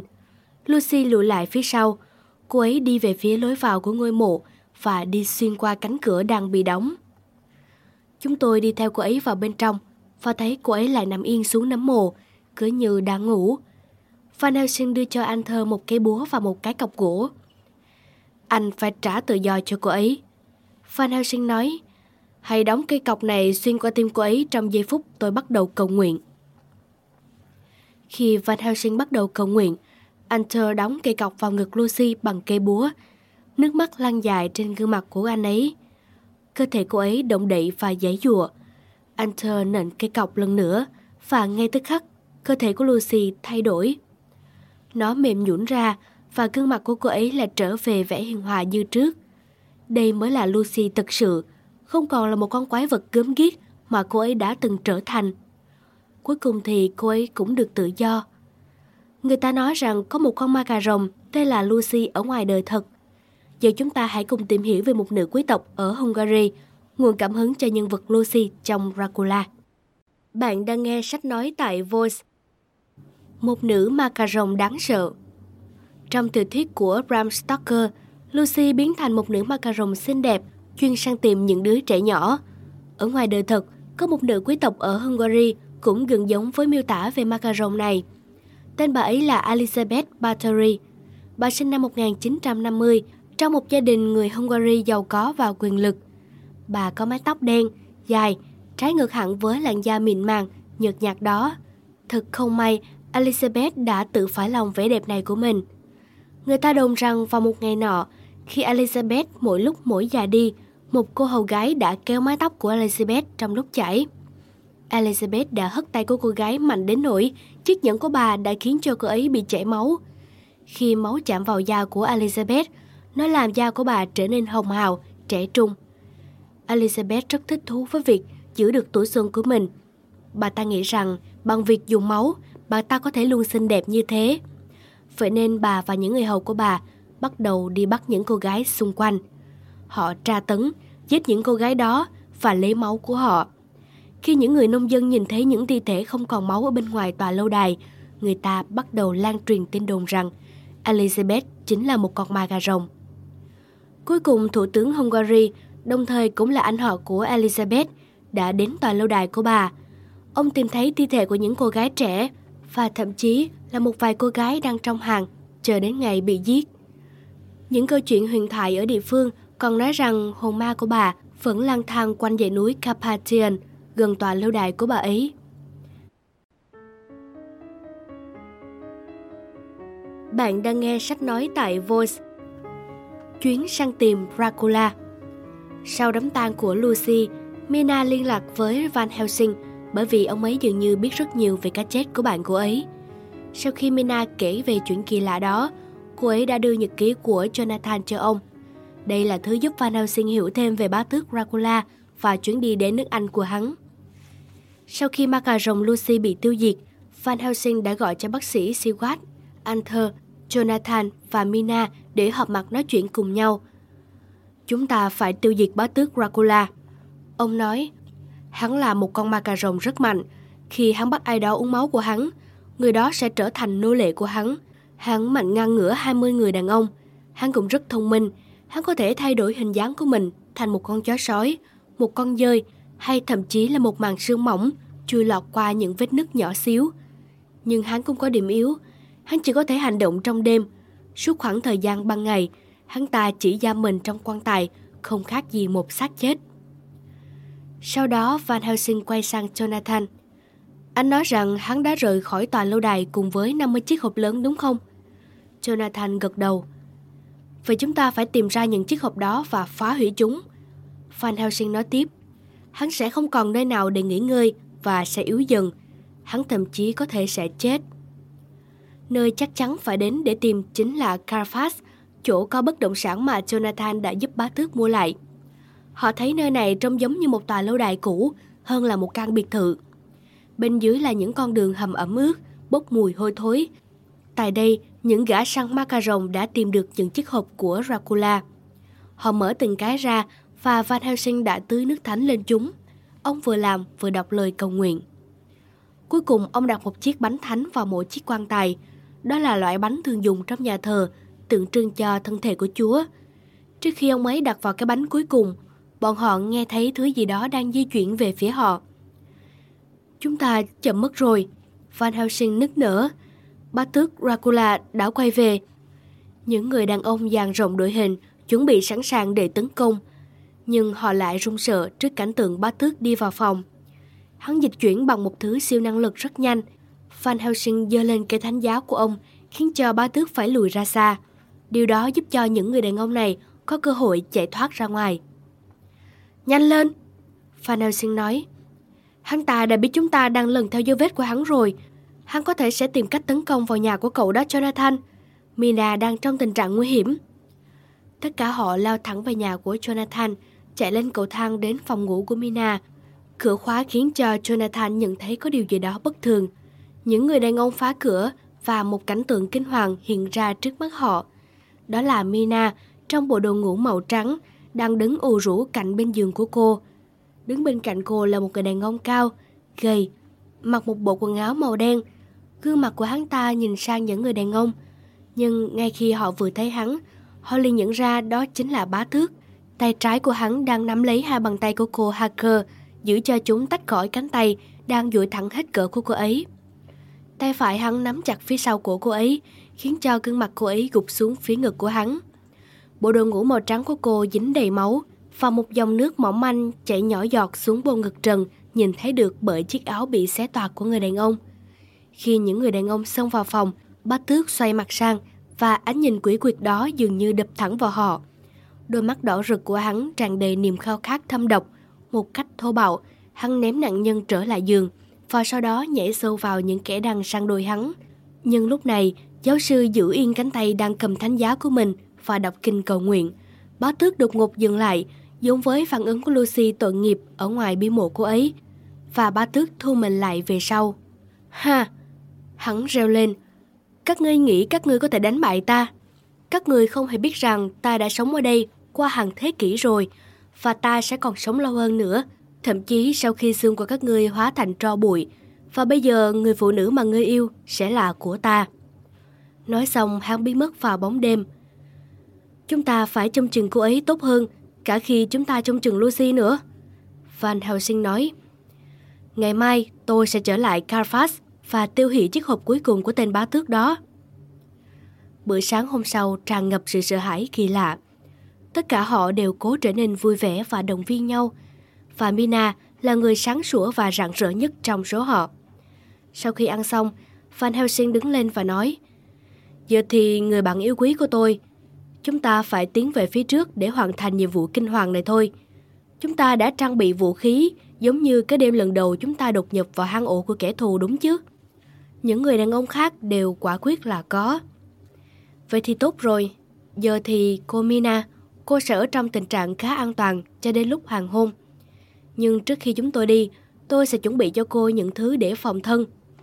Trong khi cô bất tỉnh, thì tôi đã tự bố trí phòng ngủ của cô treo đầy tỏi, nước thánh và bánh thánh, vậy nên có thể hắn sẽ không vào được đâu. Giờ thì để tôi bảo vệ cho cô. Tôi đặt miếng bánh thánh này trên trán cô, nhân danh Chúa Cha, Chúa Con. Và Mina hét lên kinh hãi khi ông ấy đặt miếng bánh thánh trên trán cô. Miếng bánh thánh mỏng manh bị đốt cháy vào da thịt, như thể nó là một mẫu kim loại trắng nóng hổi. Van Helsing dường như khá nao núng. Mina, xin hãy tha thứ cho tôi. Ông nói. Sau đó ông quay sang nhìn những người còn lại bằng vẻ mặt đau đớn. Hãy để chúng tôi đi và tiêu diệt nơi ẩn náu cuối cùng của con quái vật này trước khi mặt trời lặn. Trong khi Jonathan trông chừng Mina, những người đàn ông khác quay lại Cafas. Tuy nhiên, họ đã không thể nhìn thấy được chiếc hộp cuối cùng. Trở lại phòng của Mina, Van Helsing nói, Mina, giờ đây đã có được sự kết nối đặc biệt với bá tước, bởi vì cô ấy đã uống máu của hắn. Cô ấy có thể trải nghiệm được những thứ mà Dracula trải nghiệm và ngược lại. Van Helsing thôi miên Mina. Cô có thể thấy điều gì? Ông nói. Cô có thể nghe thấy gì? Cô có thể ngửi thấy gì? Mina nói chậm chậm, với đôi mắt nhắm lại. Mọi thứ đều đen tối và ngột ngạt, giống như là ở trong một chiếc hộp vậy. Tôi có thể ngửi thấy mùi của đại dương. Tôi có thể nghe thấy âm thanh của sóng biển và một con thuyền đã được đóng sẵn đang chờ ngày ra khơi. Chính là nó. Jonathan bật khóc. Hắn đang trở lại Transylvania. Chúng ta đã thành công đuổi hắn rời khỏi London. Vâng, đúng vậy. Van Helsing đáp. Nhưng vì Mina, chúng ta phải theo chân và tiêu diệt hắn. Nếu chúng ta quá trễ, Mina sẽ chịu chung số phận với Lucy. Chúng tôi quyết định sẽ để cho Van Helsing và Mina cùng nhau đến lâu đài của Dracula bằng đường bộ. Jonathan và bác sĩ Seward và Arthur sẽ lên một chiếc thuyền để nhanh chóng theo chân Dracula xuyên qua biển. Van Helsing và Mina đến tòa lâu đài của bá tước Dracula trước cả hắn và những người bạn của họ. Trời lạnh và Van Helsing bắt đầu lo lắng cho Mina. Cô ấy sẽ không ngủ xuyên đêm, thay vào đó cô ấy sẽ chỉ ngồi bất động. Và cả ba ngày, cô ấy ngủ say đến nỗi Van Helsing không thể nào gọi cô ấy dậy. Chỉ có vào lúc bình minh và hoàng hôn là cô ấy có thể cư xử như một người bình thường. Đây là những gì mà Mina đã viết trong nhật ký. Một buổi chiều muộn, tôi thức dậy, giáo sư ra hiệu cho tôi. Thế nên tôi ngồi dậy và đi theo ông ấy. Ông ấy đã tìm thấy một chỗ tuyệt vời, một khoảng trống lớn tự nhiên ở trong một hòn đá. Lối vào của nó giống như một ô cửa ở giữa hai tảng hòn đá mòn. Ông ấy nắm lấy tay tôi và kéo tôi vào trong. Nhìn này, ông ấy nói, cô sẽ được bảo vệ ở đây. Và nếu những con chó sói có tìm đến, tôi có thể gặp chúng luôn một lần. Ông ấy khoác áo choàng lông thú cho cả hai, tạo một chỗ trú ẩn ấm áp cho tôi và thử đưa cho tôi một ít thức ăn. Nhưng thậm chí khi tôi cố để thức ăn lại gần thì miệng của tôi cũng không nghe lời.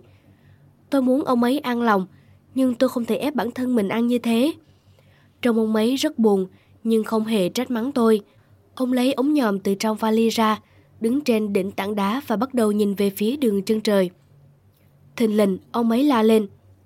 Nhìn này, Kumina, nhìn này, nhìn này. Tôi nhảy ra ngoài và đứng cạnh ông ấy trên tảng đá. Ông ấy đưa ống kính cho tôi xem và chỉ vào. Tuyết đang rơi dày hơn và cuốn xoáy một cách dữ dội. Cơn gió lớn đã bắt đầu thổi mạnh. Đứng từ độ cao này, chúng tôi có thể nhìn thấy từ những khoảng cách rất xa. Ngay trước mặt và cách chúng tôi không xa là một đoàn người cưỡi ngựa khẩn trương chạy đến. Ở giữa bọn họ là một toa xe dài, lắc lư, trao đảo từ bên này sang bên kia, giống như chiếc đuôi chó ngoe nguẩy. Nhìn vào trang phục của họ thì có thể đoán rằng là những người nông dân hoặc dân Gypsy gì đấy. Trên toa xe là một cái rương lớn hình vuông. Trái tim của tôi rung lên khi tôi nhìn thấy nó, vì tôi cảm thấy rằng sự kết thúc đang đến gần. Màn đêm buông xuống và tôi biết rằng vào lúc hoàng hôn, thứ bên trong chiếc hộp đó sẽ được tự do. Tôi sợ hãi quay về phía giáo sư. Nhưng ngạc nhiên thay, ông ấy không có ở đó. Ngay sau đó tôi nhìn thấy ông ấy ở bên dưới tôi. Ông ấy đang vẽ một vòng tròn thánh trên mặt đất. Ở xung quanh vị trí của tôi và phong ấn nó bằng một lời cầu nguyện. Thực hiện xong, ông ấy đứng bên cạnh tôi và nói Ít nhất cô sẽ được an toàn ở đây. Ông lấy cái ly từ tôi và nói Thấy chưa? Họ sẽ nhanh đến đây thôi. Họ đang quất ngựa phi nước đại nhanh nhất có thể đấy. Ông dừng lại và tiếp tục nói bằng giọng trống rỗng. Họ đang cố chạy cho kịp lúc hoàng hôn. Chúng ta có thể đã quá muộn rồi. Sau đó ông bật khóc. Nhìn kìa, nhìn kìa, nhìn kìa, nhìn kìa, hai người đàn ông đang phi ngựa nhanh theo, họ đến từ phía nam. Chắc chắn là Anter và John rồi. Tôi lấy kính viễn vọng và xem thử. Hai người đàn ông đó có thể là bác sĩ Seward và ông Humgood. Trong mọi trường hợp, tôi biết rằng không ai trong số họ là Jonathan cả. Tuy nhiên bằng cách nào đó, tôi biết rằng Jonathan không còn cách xa đây nữa. Nhìn quanh, tôi thấy ở phía bắc là hai người đàn ông khác cũng đang cưỡi ngựa hết tốc lực để cùng nhập cuộc. Tôi biết một trong số họ là Jonathan và người còn lại là Lord Godalming, một người bạn của Arthur đến từ London. Anh ấy thật tốt bụng khi đến để tiếp tế lương thực cho chúng tôi trong cơn đói nguy hiểm này. Họ cũng thế, đang cố đuổi kịp toa xe ngựa kia. Khi tôi kể cho giáo sư, ông ấy reo lên sung sướng như một cậu bé và sau đó cầm sẵn khẩu súng trường Winchester của mình sẵn sàng để chống lại kẻ xấu. Tất cả chúng đều tập hợp đông đủ cả rồi. Ông ấy nói, khi thời gian đến, chúng ta sẽ bao vây những tên Gypsy từ mọi phía. Tôi lấy khẩu súng lục ra. Trong khi chúng tôi đang nói, tiếng hú của những con sói càng ngày càng lớn và tiến lại gần hơn. Những con sói đang đi săn mồi. Mỗi khoảnh khắc chúng tôi chờ đợi như kéo dài thêm. Cơn gió đến, nổi từng đợt dữ dội và tuyết phủ dày đặc. Mặt trời vẫn còn chiếu sáng từ phía bên này và bên kia. Chúng tôi đã quen với việc theo dõi những khoảng thời gian mặt trời mọc và lặn rồi. Vì vậy chúng tôi biết chính xác rằng mặt trời sẽ lặn sớm thôi. Chẳng bao lâu, chúng tôi có thể phân biệt rõ ràng thành viên của mỗi phe. Người đi săn và kẻ bị săn. Thật kỳ lạ, bỗng dân Gypsy dường như không nhận ra, hoặc có lẽ họ không để ý rằng họ đang bị truy đuổi. Tuy nhiên họ dường như tăng gấp đôi tốc độ khi mặt trời ngày càng khuất dần sau đỉnh núi. Hai giọng nói vang lên đồng thời. Dừng lại. Một là giọng của Jonathan, một là giọng điệu ra lệnh kiên quyết, mạnh mẽ của ông Homgood. Bọn dân Gypsy có thể không biết ngôn ngữ này, nhưng cũng không có bất kỳ sự cố tình nhầm lẫn nào. Theo bản năng, họ sẽ cho dừng ngựa lại. Lord Godalming và Jonathan lao đến từ một phía, và bác sĩ Siwat và ông Hamgood đến từ phía bên kia. Thủ lĩnh của bọn dân Gypsy giơ tay ra hiệu cho họ lùi lại và cất giọng dữ tợn, ra lệnh cho đồng minh của mình tiến lên. Họ quất ngựa và lao về phía trước. Thế nhưng cả bốn người đàn ông đều dương những khẩu súng trường Winchester của mình lên. Cùng lúc đó bác sĩ Van Helsing và tôi bật dậy từ phía sau tảng đá và nhắm vũ khí vào họ. Cảm thấy bị bao vây, bọn người Gypsy xúm lại và vây quanh nhau, Thủ lĩnh của họ quay sang và nói điều gì đó với họ. Rồi tất cả bọn họ cùng rút vũ khí mang theo trên người ra, dù là dao hay súng lục, và họ giữ mình trong tư thế sẵn sàng tấn công. Tên thủ lĩnh trước hết chỉ về phía mặt trời. Giờ đây đã khuất dần trên đỉnh núi, và sau đó chỉ đến lâu đài. Hắn ta nói điều gì đó mà tôi không thể hiểu. Cứ như là một câu trả lời. Cả bốn người đàn ông của nhóm chúng tôi đều quăng mình xuống ngựa và lao về phía chiếc xe. Lạ thay tôi không hề sợ hãi mà chỉ có một khao khát hoang dại để làm một điều gì đó. Nhìn thấy sự động thủ nhanh chóng chúng tôi, tên cầm đầu dân Gypsy đã ra lệnh. Người của hắn ta ngay lập tức vây thành một vòng tròn xung quanh toa xe. Tôi có thể thấy Jonathan ở một bên của vòng tròn đó và Arthur thì ở bên đầu kia. Họ đang cố gắng tìm cách lại gần toa xe. Rõ ràng là họ đã phải hoàn thành nhiệm vụ của mình trước khi mặt trời lặn dường như không điều gì có thể ngăn cản hoặc thậm chí cản trở họ. Không hề có những tiếng vũ khí được nâng cấp hay những con dao sắc nhọn của bọn người Gypsy ở phía trước, cũng như những tiếng hú của những con sói phía sau, thậm chí cũng không thể thu hút sự chú ý của họ. Vẻ mặt dữ tợn và mục đích sống duy nhất của Jonathan dường như khiến bọn người Gypsy trước mặt anh cũng phải nể phục. Theo bản năng, họ giặt sang một bên và để anh đi qua. Ngay lập tức anh nhảy lên toa xe hàng và với một sức mạnh khó có thể tin được, anh đã để chiếc hộp lớn qua một bên để nó rơi xuống đất. Trong lúc đó, Arthur liều mạng lao tới, những tên Gypsy chém anh bằng những con dao sắc bén. Anh ấy đã đỡ được bằng con dao Bowie, và lúc đầu tôi nghĩ rằng anh ấy cũng sẽ vượt qua được an toàn. Nhưng khi anh ấy nhảy lên cạnh Jonathan, người lúc này đã nhảy khỏi xe, tôi có thể thấy tay trái của anh ấy đang nắm chặt lấy tay bên kia, và máu đang trào ra khắp các ngón tay. Anh không hề chần chừ, dù sao thì nỗ lực của cả hai người bọn họ đã khiến chiếc nắp hộp bắt đầu bị khuất phục. những chiếc đinh văng ra cùng tiếng kêu thảm thiết và mặt trên của chiếc hộp bị hất tung trở lại. Vào thời điểm bọn Gypsy thấy mình bị những khẩu súng trường của Lord Godalming, bác sĩ Seward và Van Helsing bao vây, họ đã nhượng bộ và không phản kháng nữa. Mặt trời gần như đã khuất sau đỉnh núi, tôi nhìn thấy bá tước đang nằm trên một ít đất bên trong chiếc hộp. Hắn ta nhợt nhạt như chết và đôi mắt đỏ ngầu trợn trừng lên cái nhìn đầy hận thù khủng khiếp mà tôi biết quá rõ. Tôi thấy đôi mắt hắn ta nhìn về phía mặt trời đang lặn xuống và ánh mắt căm ghét đó chuyển dần sang đắc thắng. Nhưng ngay lúc đó là động tác vung và lóe sáng của con dao trên tay Jonathan. Tôi hét lên khi nhìn thấy nó đang cắt xuyên qua cuốn họng của hắn. Cùng lúc đó con dao Bowie của Arthur cũng cắm sâu vào tim hắn. Cứ như là một phép màu, nhưng trước mắt chúng tôi đây cả cơ thể tan thành tro bụi và bay ngang qua tầm mắt của chúng tôi. Trên khuôn mặt của Dracula hiện lên vẻ bình yên, chẳng hạn như tôi.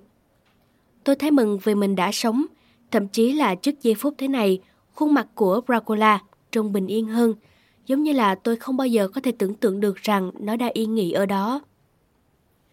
Bọn người Gypsy quay lại, không nói một lời, cưỡi ngựa đi về, trở về với cuộc sống vốn dĩ của họ. Những người đi bộ thì nhảy lên toa xe ngựa và hét lớn với những tên kỳ mã rằng đừng bỏ họ ở lại phía sau. Những con sói theo sau họ, bỏ lại chúng tôi. Anh thơ ngã xuống đất và chống người lên bằng khuỷu tay, giữ tay anh ở bên hông. Máu vẫn tuôn ra qua kẽ ngón tay. Tôi chạy đến cho anh và hai vị bác sĩ cũng vậy. Jonathan quỳ gối sau lưng anh ấy với một tiếng thở dài. Anh thơ yếu ớt nắm lấy tay tôi bằng bàn tay không bị thương của anh ấy. Hẳn là anh ấy đã nhìn thấy sự đau lòng của tôi hiện rõ trên gương mặt. Thế nên anh cười và nói với tôi rằng Tôi cảm thấy rất hạnh phúc khi đã sống một cuộc đời có ích. Ôi chú ơi! Anh đột ngột bật khóc, vật lộn để ngồi dậy và chỉ vào tôi. Tôi thật đáng chết. Nhìn này, nhìn này. Mặt trời lúc này đã khuất hẳn sau đỉnh núi và những tia sáng đỏ yếu ớt rơi xuống mặt tôi. Nó đã được tắm trong ánh sáng hồng hào ấy. Bằng một sự thúc đẩy nào đó, những người đàn ông khủy xuống, môi họ cất lên một tiếng Amen, sâu lắng và đầy thành kính khi họ thấy vết bỏng đỏ trên trán tôi giờ đã biến mất. Anh thơ nói, tạ ơn Chúa vì mọi nỗ lực đã không thành vô nghĩa. Thấy chưa, lời nguyền đã được hóa giải. Và trước sự đau buồn cay đắng của chúng tôi, môi anh ấy nở một nụ cười, và trong sự tĩnh lặng, anh ấy đã ra đi mãi mãi, một quý ông hào hiệp. Bạn vừa nghe sách nói tại Voice, quyển sách Bá tước Dracula, bạn rút gọn cho thiếu nhi, tác giả Bram Stoker, bản dịch thuộc WeWe Technology, giọng đọc Ngọc Linh.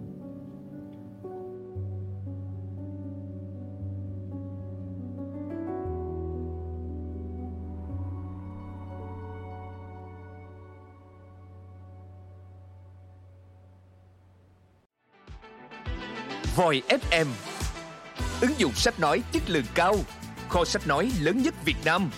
Từ các tác giả sách bán chạy nhất Cùng nhiều thể loại nội dung khác Podcast, sách tóm tắt, truyện thiếu nhi, thiên và ngủ.